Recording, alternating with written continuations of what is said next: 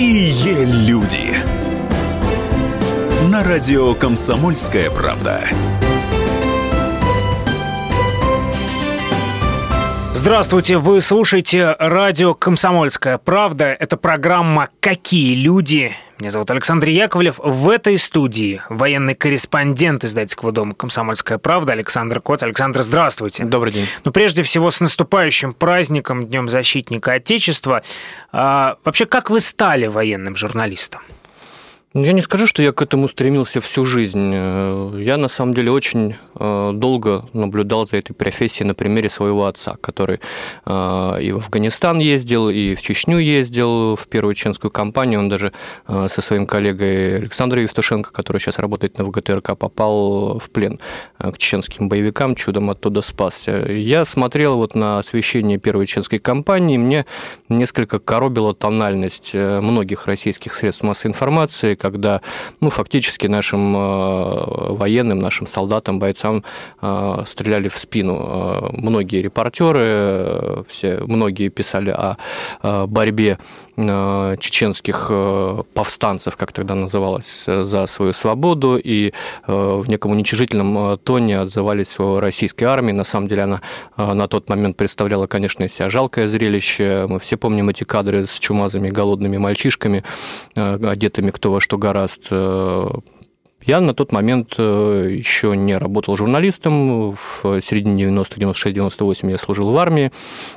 И после армии снова пришел э, в комсомолку. До армии я писал там, ну, на гонорарной основе какие-то заметки там, на тему городской жизни.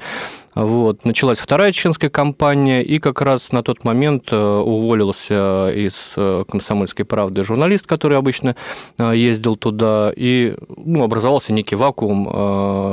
Надо было срочно выезжать, желающих не было, либо у кто-то хотел, но не мог по каким-то обстоятельствам. Мне казалось, что это нечто такое героическое, пафосное.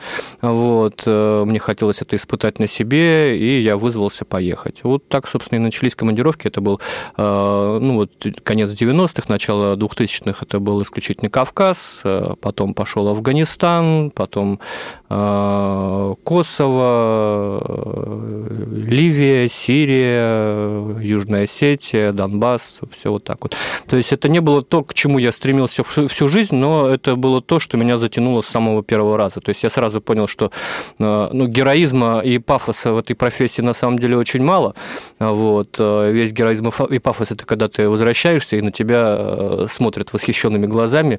А на самом деле это достаточно серьезный труд изматывающий, это и некая бытовая вечная неустроенность в командировках, это и вечный недосып, это и вечный поиск, а, ежедневный поиск э, чего-то нового, чем ты а, удивишь э, свою аудиторию, потому что мы все-таки не новостное телевидение, которое может себе позволить э, держать человека пять месяцев в Алеппо, чтобы он рассказывал о каждом взятом доме ежедневно. Мы газета такая для широкой аудитории, нужно каждый день что-то такое такое новое придумывать, какие-то ходы, э, чтобы своего читателя удивить, и чтобы тебя не отозвали из командировки. Ваш отец известный журналист, военный журналист. Вы помните то ощущение, которое возникало у вас, когда вы были еще мальчиком, когда он уезжал? Да, я помню, у меня не было какого-то страха, да, у меня была такая белая зависть. Э, вот он сейчас пойдет туда, где, как поет Шевчук, хрипит в грязи пехота, да, вот, э, ляск гусениц, э, налипающая на ботинки грязь, и при этом интересная и такая мужская, настоящая мужская работа. Вот, легкая такая зависть белая была. Э, я знаю, этот вопрос вам задают часто. Военная журналистика – это призвание, а вы отвечаете, что это рутинная работа, очень тяжелая работа. Ну, для военного журналиста, который занимается, э, безусловно, рутина, то есть многие вещи, которые э, на расстоянии из Москвы кажутся ужасными, мне там звонят в Донецк, например, ой, что у вас там происходит, а что у нас происходит?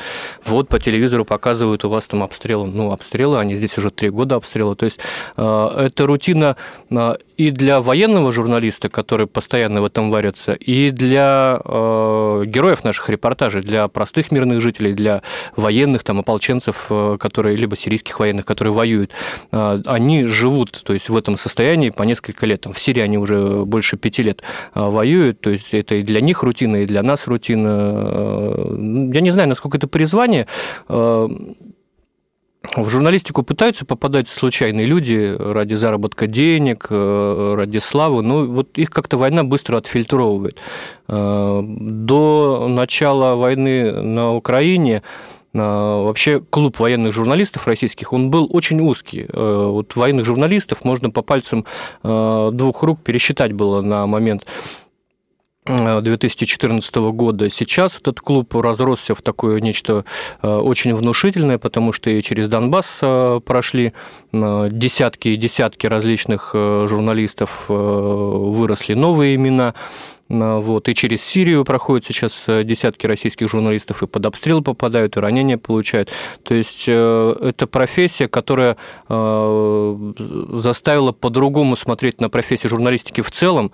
И, ну, там чего греха таить, ну, профессия журналиста в последние годы, ее авторитет несколько снизился, так мягко скажем, да, а военные журналисты, они все-таки держат планку и Э, вот это э, отношение к журналистике, к, к этому труду, э, с которым, тяжелому труду, благодаря которому добываются новости с поля, с поля боя, авторитет все-таки поднял.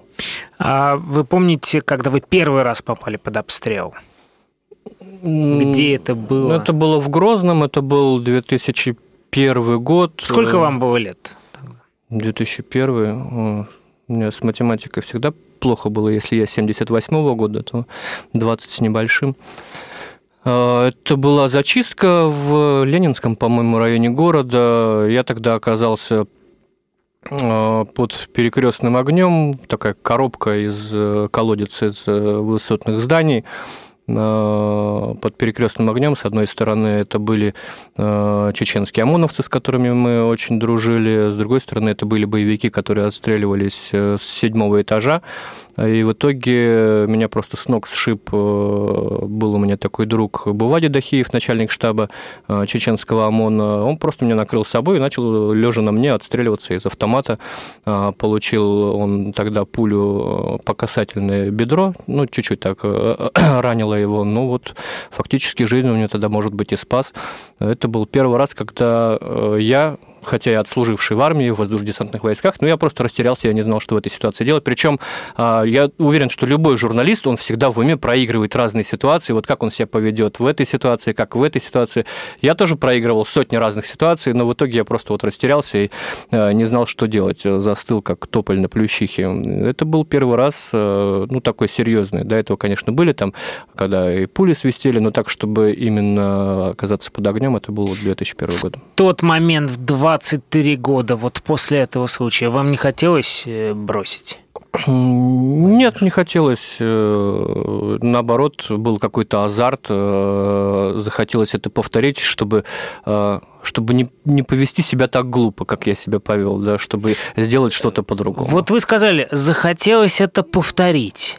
Но огромное количество людей с удивлением э, воспримут э, ваши слова. Откуда, это, откуда этот азарт берется? А нет желания идти в пекло. Я как-то э, в 2013 году, когда война в Сирии только набирала свой ход кровавый, мы умудрились съездить в город Хомс, в который никого не пускали, но Хомс это была такая маленькая модель всей Сирии. Чтобы понять, что будет с Сирией mm-hmm. дальше, нужно было посмотреть на Хомс. И мы туда пробились с моим коллегой Димой Стешиным. Вот. Э, попали там на стык двух воюющих районов, нас там задержала, слава богу, местная полиция, э, у которой мы еще взяли интервью без разрешения Министерства информации, там все очень жестко с работой журналистов.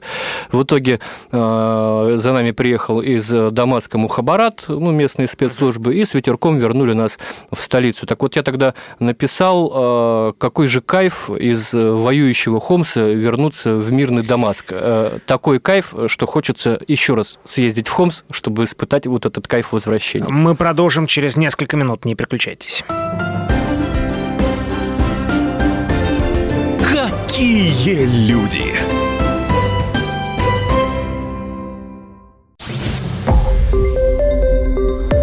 Радио «Комсомольская правда». Более сотни городов вещания – и многомиллионная аудитория. Хабаровск. 88 и 3 FM. Тюмень 99 и 6 FM. Кемерово 89 и 8 FM. Москва 97 и 2 FM. Слушаем всей страной. Какие люди! На радио «Комсомольская правда». Вы слушаете радио «Комсомольская правда». Это программа «Какие люди?». Меня зовут Александр Яковлев. В этой студии военный корреспондент издательского дома «Комсомольская правда» Александр Коц. Александр, еще раз здравствуйте. Здравствуйте. А, мы остановились э, на том причинах, которые вновь и вновь толкают военного журналиста ехать в горячие точки и, к сожалению, оказываться буквально под пулями. Вот что же все-таки заставляет вас э, ехать туда, э, ехать, э, по сути, в пекло? Ну, я может быть, открою маленький секрет, но ни одному военному журналисту не нравится оказываться под пулями. Ни один э, журналист военный не любит попадать под э, минометный или э, артиллерийский обстрел. Но без этого э, ты не можешь показывать войну. Есть там два принципа э, освещения военных действий. Ну, по э, Донецку я скажу. Либо ты сидишь на передовой, общаешься с бойцами и вместе с ними э, в равных условиях рискуешь, либо ты сидишь в гостинице гостиницы «Ромада», как это делает 99% э, приезжающих туда западных журналистов, э, платишь деньги стрингерам, местным жителям, которые бегают, снимают, приносят тебе съемку, и ты из этого делаешь какие-то сюжеты. Мы работаем по первому принципу. Э, без вот этого риска ты не можешь показать окопную правду войны. Ты можешь общаться с мирными жителями, которые страдают, безусловно, потому что это участники военных действий. Ты можешь общаться с официальными лицами, ты можешь собирать сухую статистику. А, есть и такие да, э, методы работы информагентств, но э, если ты хочешь э, прочувствовать нерв войны и донести его до своей аудитории, ты обязан просто быть на переднем крае. Что толкает? Ну, во-первых, это уже ну, некий некие имиджевые вещи, которые я э, многими годами зарабатывал, я просто уже не могу оставаться в тылу, потому что меня моя, моя аудитория уже не поймет. Это, э, безусловно, какие-то элементы адреналиновой наркомании, вот, о которых я говорил, и, то есть такую встряску организму э, дать, чтобы потом получить кайф от возвращения в мирную жизнь, а, собственно, в современных войнах от конфликтах, от военной зоны до мирной жизни иногда 5 минут езды езды на машине, как это вот на Донбассе происходит. Вот. Это, безусловно, вещи амбициозные, э, потому что, э, ну, не буду лукавить, очень приятно ощущать себя внутри э, мирового события, внутри э, того, что освещает весь мир. ты понимаешь, что это события исторические, которые, о которых потом будут писать в учебниках, и ты освещаешь э, эти события, и иногда тебе удается делать это лучше, чем признанные мировые бренды. Там, в Сирии, на Донбассе у них возможности работать на передовой меньше, чем у нас. Но это объективные для нас, субъективные для них э, причины. И поэтому, конечно, когда твои фотографии, допустим, выходят на обложках Нью-Йорк Таймс или Вашингтон Пост, это, э, что ж там говорить, приятно. Э, когда э, твои съемки, видеосъемки крутят на CNN и NBC, это тоже приятно. Правда, э, крутят их уже со, со своим закадровым текстом, который зачастую не соответствует тому, что ты, собственно, снял, но, тем не менее, на тебя обращает внимание, тебя а, признают э, в профессиональном сообществе, это тоже приятно. В 2000... Хотя, конечно, вот журналистика mm-hmm. военная – это вещь очень эгоистичная, потому что мне она, например, нравится, а моим родственникам нет. Вот а вы об этом часто думаете, что каждый раз, когда вы уезжаете, вашим родным и близким тяжело? Ну, я Я стараюсь об этом не думать. Я это понимаю. Я э, знаю, что э, и жене моей тяжело, и матери тяжело. Отец не показывает, но он прекрасно меня понимает, как и мать, в принципе, потому что она э, тоже по профессии журналист. Поэтому у меня никогда не было такого, что вот, сынок, может быть, ты не поедешь, или там жена мне скажет, Саш, может, ты не поедешь. У меня вот такого нет. Все прекрасно понимают, что это моя профессия, и, и я прекрасно понимаю, что им тяжело. Вот как-то вместе мы вот с этим живем. В 2008 году вы вновь оказались на грани жизни и смерти. С 8 метров вас стреляли из дробовика. Нет, это был не дробовик, это был... Сейчас сложно сказать, что это было, на самом деле, потому что это был... Э, у меня вот такого ни до, ни после не было. Это был очень э, плотный бой. Э, противники убивали друг друга буквально... Грузино-остинский конфликт. Да, это Цхинвал, улица Героев. Э, это была первая колонна которая, российских войск, которая входила в Цхинвал 9 августа. Э, мы шли э, колонной батальона тактической группы 135-го полка. Я ехал на БТРе с командующим 58-й армией генералом Хрулевым. Собственно, я только через год узнал, какова цель вообще выдвижения этой колонны была. Это была, на самом деле, колонна смертников. На тот момент со стороны грузинского поселка Зимони-Кази по казарме российских миротворцев грузинские танки били прямой наводкой. А помимо российских миротворцев э, в подвале этой казармы было около 200 э, гражданских, которые там прятались. Так вот, э, задача этой колонны, в которой я ехал, была отвлечь на себя огонь грузинских сил, чтобы миротворцы вместе с гражданскими могли выйти на безопасную территорию. Колонна с этой задачей справилась. В том бою погибло, по-моему, 27 человек. Это треть всех потерь за всю войну в одном бою.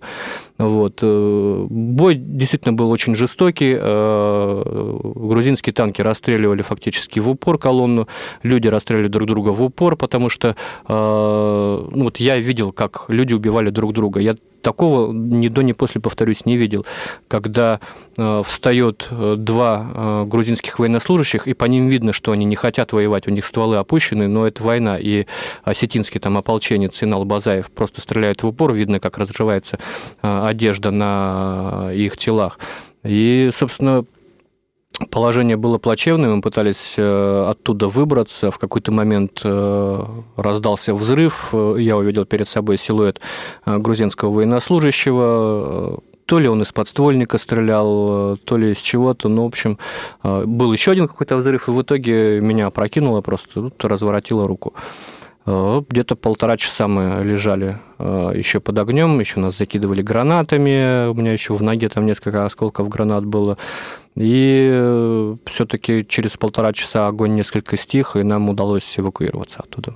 Так что все, слава богу, окончилось для меня в тот момент благополучно, но э, был э, там такой герой Денис Ветчинов – который, собственно, э, уже будучи раненым, э, отстреливался от нападавших на нас грузин. Э, он убил того военнослужащего грузинского, который в меня стрелял. Мог бы, наверное, меня и добить. Поэтому, конечно, жизнью я Денису обязан, но Денис в том бою погиб.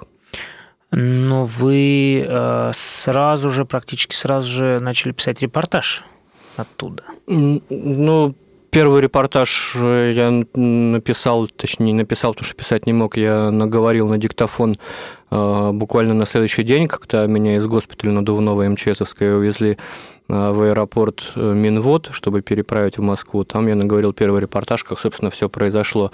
А потом уже, лежа в госпитале в Москве, я написал еще один репортаж как я тогда сказал, одной левой, потому что правая рука у меня была в гипсе. Вот. Э, ну да, а работать-то все равно надо.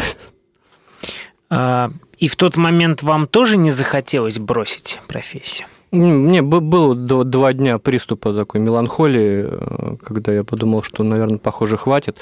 И я не мог тогда смотреть телевизор. Э, есть такое страшное э, чувство для военных журналистов, да и, наверное, и другие журналисты его иногда испытывают, когда э, ты боишься что-то пропустить. Вот э, мне очень, это очень гнетущее чувство, когда ты понимаешь, что твои друзья военкоры вот там-то и там-то, а ты сейчас там быть не можешь по каким-то причинам. И это очень гложет. И меня вот два дня это гложет. Я не мог даже телевизор включить, чтобы посмотреть, что там происходит, но э, уже числа там 12 я телевизор включил и понял, что ну, все равно я туда поеду, э, туда или куда-то еще, но я без этого уже не смогу. Александр Коц, военный корреспондент издательского дома «Комсомольская правда». Это программа «Какие люди?». Мы продолжим через несколько минут. Не переключайтесь. Какие люди?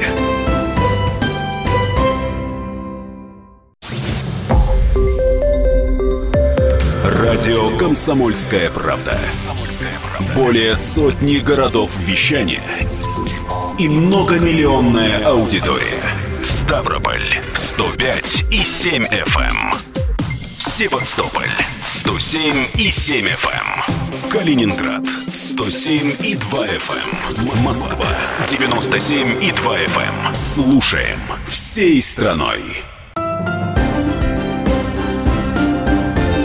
Какие люди! На радио «Комсомольская правда». Вы слушаете радио «Комсомольская правда». Это программа «Какие люди?». Меня зовут Александр Яковлев. В студии военный корреспондент издательского дома «Комсомольская правда» Александр Коц.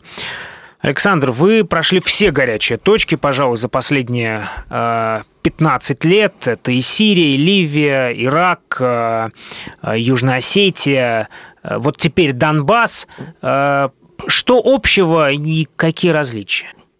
Ну, общее это всегда э, страдание мирного населения, которое ну, ничто, в принципе, в этой ситуации не решает.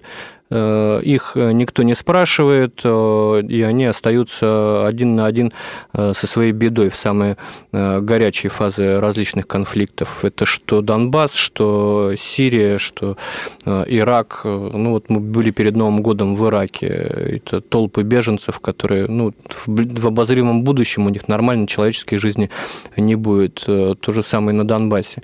Э, везде э, одинаково э, одинаков уровень ненависти противоборствующих сторон, он фактически осязаем, ты его чувствуешь.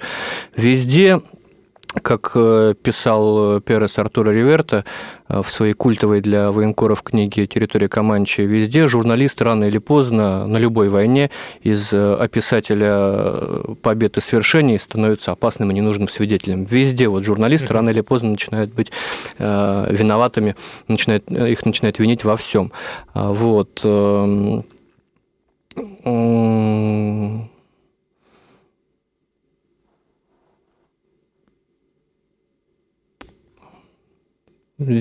Конечно, Донбасс стал войной личной.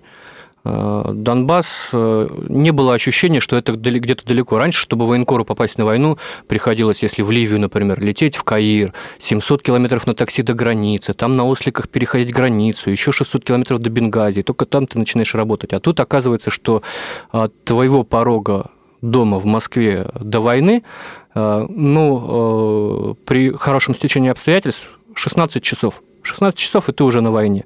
Э, и на войне не там, где люди ходят э, в арафатках э, с бородами, а где точно такие же люди, которые говорят на том же языке, которые думают, как ты, для которых, у которых герои такие же, как у тебя, у которых в культурном коде прописано то же самое, что у тебя. То есть ты фактически дома на войне. И очень тяжело смотреть, как погибают э, люди одной с тобой крови. К тому же на этой войне э, погибали наши друзья-журналисты, Андрюха Стенин, с которым мы работали вместе еще с Ливией, Вместе прошли несколько революций в Египте и э, несколько сирийских командировок. Это тяжелая потеря. Вот. Э, то есть это война, которая впервые там, за всю мою э, карьеру стала личной войной. Здесь, на этой войне, я сделал то, чего журналист делать не должен. Я выбрал сторону конфликта. Нисколько об этом не жалеюсь, не стесняюсь э, об этом сказать. Меня стороной конфликта сама Украина сделала еще в июне 2014 года, когда меня объявили в розыск по статье терроризм. Я сейчас на Украине нахожусь в уголовном розыске, хотя у меня э, в соцсетях э, ну, не найдете фотографию с оружием, потому что я просто не фотографируюсь с оружием, потому что оружие в руках я в горячих точках не держу. Вот. У меня есть свое оружие гражданское, которое официально зарегистрировано, да я даже его не, не ношу, это хранится э, дома в сейфе. Вот. Э, легко, э, отстраненно и невозмутимо наблюдать, воспарив над схваткой, над какой-нибудь очередной египетской революцией или там Ливия, где мне, ну, ну мне все равно, кто там победит, Каддафи или повстанцы. Вот то есть я смотрел на это объективно. Здесь я объективным быть не могу и э, не стесняюсь этого, потому что а, я вижу, как за последние годы, начиная с 2008, кстати, года, я начал э, это наблюдать, как э, трансформировались э, мировые средства массовой информации. Я помню, как я с ужасом смотрел, как CNN и BBC освещали российско-грузинский конфликт. Я думал, неужели они вот ну, настолько заблуждаются? Мне в голову мысли тогда не приходило, что они просто нагло врут с телеэкранов. Я думал, как же так? Кто же их ввел в заблуждение? Это же те люди, на которых нас учили журналистике с журфака. Оказалось, что вот журналистика стала инструментом в больших геополитических играх, и сегодня э, объективной журналистики нет ни у нас, ни на Украине, ни на Западе, там, ни, ну, ни в Америке.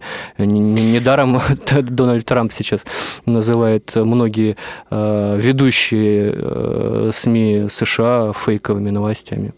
А, вы сказали об инфор... Упомянули информационные войны, а как вы реагируете на то, когда э, представители, ну, условно назовем их, московской тусовки, сидя в кафе, пишут пространные посты а, про то, какие вы плохие журналисты, а вы в этот момент находитесь под обстрелом, ну и уже чуть позже читаете вот эти самые посты, статьи и прочее. Ну, я с некой долей жалости к, к этим людям отношусь. На самом деле, для меня это вот некая параллельная вселенная, которая со мной не пересекается. Ну, в ленте Фейсбука, может быть, там что-то промелькнет, я прочитаю, э, усмехнусь и не более того. Э, поначалу, конечно, это вызывало э, какое-то негодование, чувство несправедливости. Я лез там в эти интернет-холивары, там пытался что-то доказывать кому-то. Потом я понял, ну, это бесполезно, это люди на своей волне, есть э, э, примеры журналистов, ну так скажем, как сейчас называют, из либерального лагеря, которые э, все-таки э, иногда выползают там на линию фронта, причем э, довольно бесстрашно. Мне, например, приходилось э, работать в Египте с Тимуром Олевским, ну, вот, который сейчас, я даже не знаю, где в Праге, по-моему, сидит.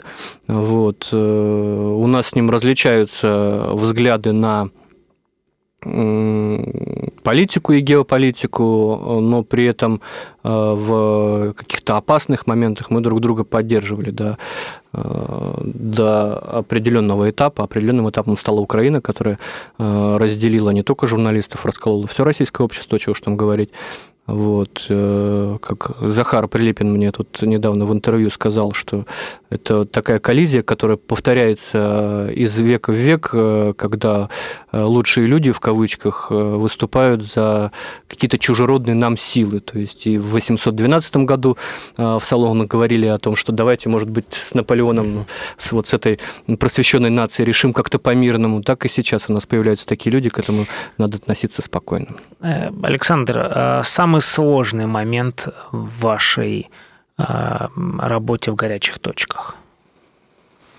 Если убрать за скобки то, что произошло в Цхинвале, может быть, какая-то ситуация, трагическая ситуация, которая потрясла вас? Ну, их было несколько, но одну сложно вы, выделить. Может быть, несколько. Безусловно, Беслан, 2004 год. Это вообще страшное, страшное лето было, когда упали сначала, были взорваны террористами два самолета, э, затем э, произошел э, теракт около метро Рижской, буквально там чуть ли не на следующий год, не на следующий день была захвачена 1 сентября школа номер один в Беслане.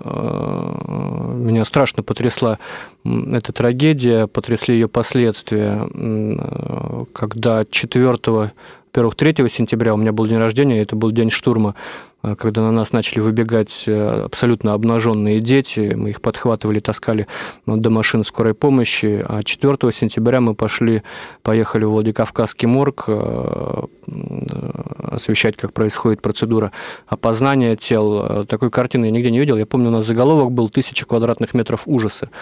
Э, это более 300 обгоревших тел, половина из которых детские, и вдоль них ходят и воют матери. Мы тогда ни одну карточку оттуда не послали, и другие журналисты тоже не, не стали посылать оттуда э, фотографии. Вот, но это была совершенно жуткая картина. У меня тогда еще дочки старшей э, было три года, тот возраст, когда э, дети становятся интересны своим отцам, потому что с ними уже и поиграть можно, и поговорить. И я, естественно, невольно экстраполировал вот э, все эти переживания на свою отцовскую сущность, что делать, конечно, было категорически нельзя. Вот. Но это была такая очень мощная прививка на будущее. Я впоследствии видел а, много а, горя, много детских смертей, но уже смотрел как-то через объектив на это, пытался смотреть на это несколько mm-hmm. отстраненно. Вот. Но, кстати, не так давно одна девушка на журфаке писала дипломную работу, где брала, в которой, для которой брала интервью у меня и у других журналистов, военных mm-hmm. журналистов. И она мне потом прислала эту дипломную работу. И я почитал, и вот там из 10 8 журналистов сказали, что для них самым тяжелым было, конечно, переживанием это Беслан. Вот для журналистов уже которых с опытом. А где та грань? Вот что можно отправлять в редакцию, а что не стоит? Ну, я против излишней натурализации.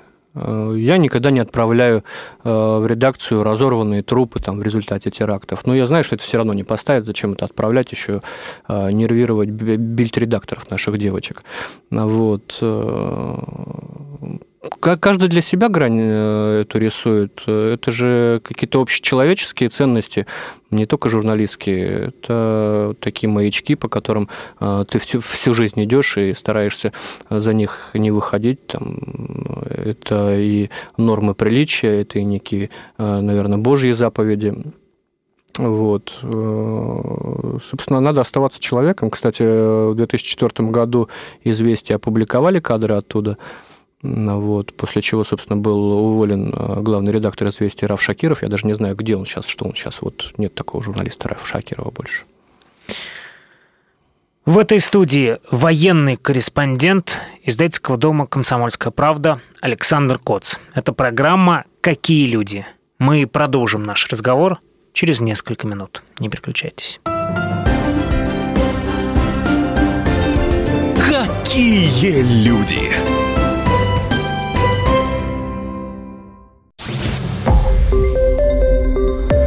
Радио «Комсомольская правда». Более сотни городов вещания и многомиллионная аудитория. Иркутск 91 и 5 FM. Эм. Красноярск 107 и 1 FM. Эм. Вологда 99 и 2 FM. Эм. Москва 97 и 2 FM. Слушаем всей страной. Какие люди! На радио «Комсомольская правда». Вы слушаете радио «Комсомольская правда». Это программа «Какие люди?». Меня зовут Александр Яковлев. В этой студии военный корреспондент «Комсомольской правды» Александр Коц. Александр, мы говорили о самых сложных моментах в вашей журналистской карьере – Какие еще события э, вошли стали для вас ну, вот самыми главными? Одним из самых серьезных по психологическому такому накалу это, безусловно, 15 год, эвакуация мирных жителей из Углегорска. Это была страшная картина пасмурный день, э, такой низкий туман, который пропитан э, пороховой гарью, э, грязище непролазное под ногами, и из Углегорска выходят люди, серые люди, которые на протяжении последнего месяца провели свою жизнь в подвалах, готовили в редкие минуты передышки на кострах возле своих подъездов. Ну, то есть люди, пережившие ад на земле, как говорила э, доктор Лиза, и вот они выходят в этой грязище, и э, слышна канонада, слышны э, залпы реактивных орудий, слышна артиллерия, перестрелки. Эти люди выходят к ополченцам, не к украинским войскам, выстраиваются в очередь и потихоньку грузятся в КАМАЗы. Это, знаешь, такие ожившие картинки черно-белые, а там действительно вот весь день был черно-белый, ожившие картинки Великой Отечественной войны, вот с этими бабушками, перемотанными платками, с этими э, женщинами, идущими с котомками в одной руке, с э, ребенком в другой. Это бабушка, которая нам на камеру говорит, меня не спасайте, детишек спасайте, меня бросьте. Ну, то есть э, жуткая картина, когда э, ты вроде э, прожженный циник, но ты э, ходишь, интервьюируешь этих людей и э, ну, с трудом сдерживаешь э, слезы, которые сами просто валятся у тебя э, из глаз. Это э, очень такой тяжелый был на тот момент репортаж. Я вот даже видео из того репортажа не, не пересматриваю, потому что я его реально смотреть не могу, у меня сразу ком горло подкатывает. У меня не было таких ощущений, когда я видел колонны беженцев в Сирии, в Ливии или в Ираке. Вот этого ощущения не было. А здесь эти люди воспринимаются как родные люди, и, конечно, это было очень тяжело смотреть. Любая война – это бесконечная, естественно, бесконечная трагедия, а есть минуты мгновения счастья? Ну, есть, конечно. Мы же в командировках по полтора месяца не, не сидим э, исключительно на передовой. Мы вместе. Есть э, клуб э, военных журналистов, мы называем его «Похоронный пул» шутливо. Вот. Это ну, несколько представителей средств массовой информации. Это и Женя Поддубный, Антон Степаненко, и Сёма Пегов. Вот мы иногда собираемся вместе за столом, допустим, мы последние дни рождения, что мой, что Подобного, что Пегова, последние три вот таких дня рождения мы угу. все праздновали в командировках либо в Сирии, либо на Донбассе. Э, понятно, что э, все это превращается в безудержное веселье, но на следующий день снова на работу и снова на передовую. А есть ли такие мгновения на передовой, когда вы видите, что допустим, человек спасся, или вы видите ребенка, который выжил, несмотря ни на что, и... Да нет, на самом деле на передовой ты предельно сконцентрирован на том, чтобы минимизировать э, риски. Э, и для себя, и для тех, э, кто тебя сопровождает. Ну вот у нас был случай, когда мы с Димой заехали э, в прошлом году на Донбасс и поехали в одну из самых горячих на тот момент точек, поселок Зайцево. Нас сопровождали пятеро ополченцев, и в какой-то момент мы попали под обстрел из автоматического гранатомета станкового, э, попали под обстрел АГС. Э, то есть мы бежим, и взрывается все вокруг тебя. И в какой-то момент я услышал сзади вскрики, ну, было понятно, что по кому-то попали, и мы добежали до укрытия, и, конечно, было тяжело думать, что вот сопровождая нас, кто-то мог погибнуть. И когда все утихло, мы выбрались на дорогу, и туда уже подъехала легковушка, грузили раненых, э, было ранено три человека, но ранено легко. Конечно, тогда от души отлегло, от сердца отлегло, э, что, слава богу, живые, и ранения действительно там э, не очень серьезные. Тот, тот, тот, тот момент, когда ты радуешься ранению, но оно вот несерьезное. В числе материалов одних самых тяжелых материалов. В одном из интервью вы назвали статью о том, как живут христиане на территории подконтрольным исламскому государству. Да, это на самом деле о христианах э, в исламских странах мы писали много. Началось это все, наверное, с Египта, когда мы ездили э, в город Минья, где за одну ночь э, братья-мусульмане сожгли более 30 храмов и вырезали там под сотни, что ли, христиан. Вот. А... Но тогда нам не удалось найти христиан, с которыми пообщаться. В Сирии мы э, нашли таких людей, которые э, бежали с территории, контролируемой исламским государством. Там христиан, ну, я так развею некоторый миф, не убивают сразу, не отрезают головы, как это принято считать, потому что все-таки для ислама христиане христиане – это люди книги, о них э, упоминается в Коране, поэтому их убивать нельзя. Другое дело, это если езиды там или друзы какие-нибудь, их, конечно, сразу.